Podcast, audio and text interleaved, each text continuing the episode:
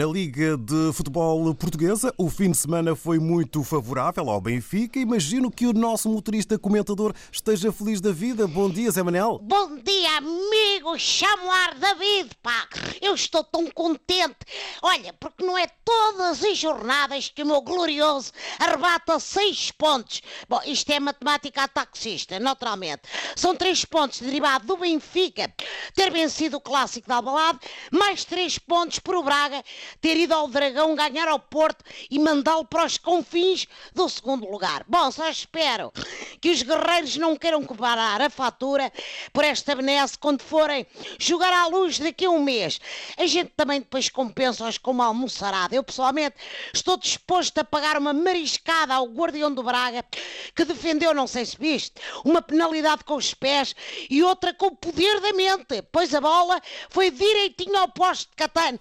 Até o deixo pedir lagosta do Porto Benfica, já percebi que gostaste, mas uh, qual é a, a, tua sempre isenta opinião sobre isenta, o Sporting Benfica? Isenta, sabes que eu não sou nada tendencioso. Bem Bom, sabemos. Quanto a mim, o Sporting Benfica esteve equilibrado, até as claques dos Leões terem resolvido celebrar também a derrota do Porto com aquele número de fogo de artifício para cima do Maximiano.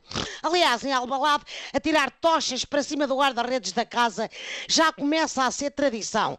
A PSP diz que vai investigar o caso, mas se calhar tinha sido melhor ideia intervir na altura e apanhar os sujeitos em flagrante leito.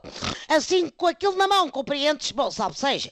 Bom, a figura do jogo foi o Rafa, naturalmente. Eu sou adepto do bigode, já sabe, mas também sou cada vez mais fã da barbaça do Rafa.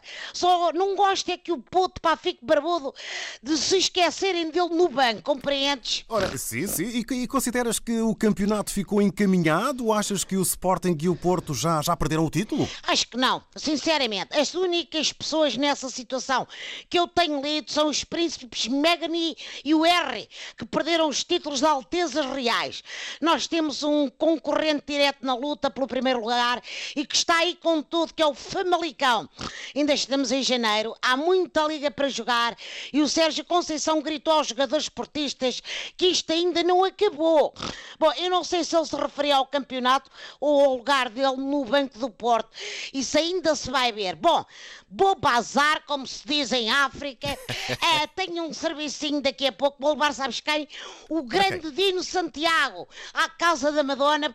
Vou ensaiar umas mornasitas para arranharem logo à noite no concerto. Bom, Canimambo, lebe, lebe, maninho nasce esta conversa e estamos juntos naturalmente. Abraço África inteira, abraço Chamoar David Joshua.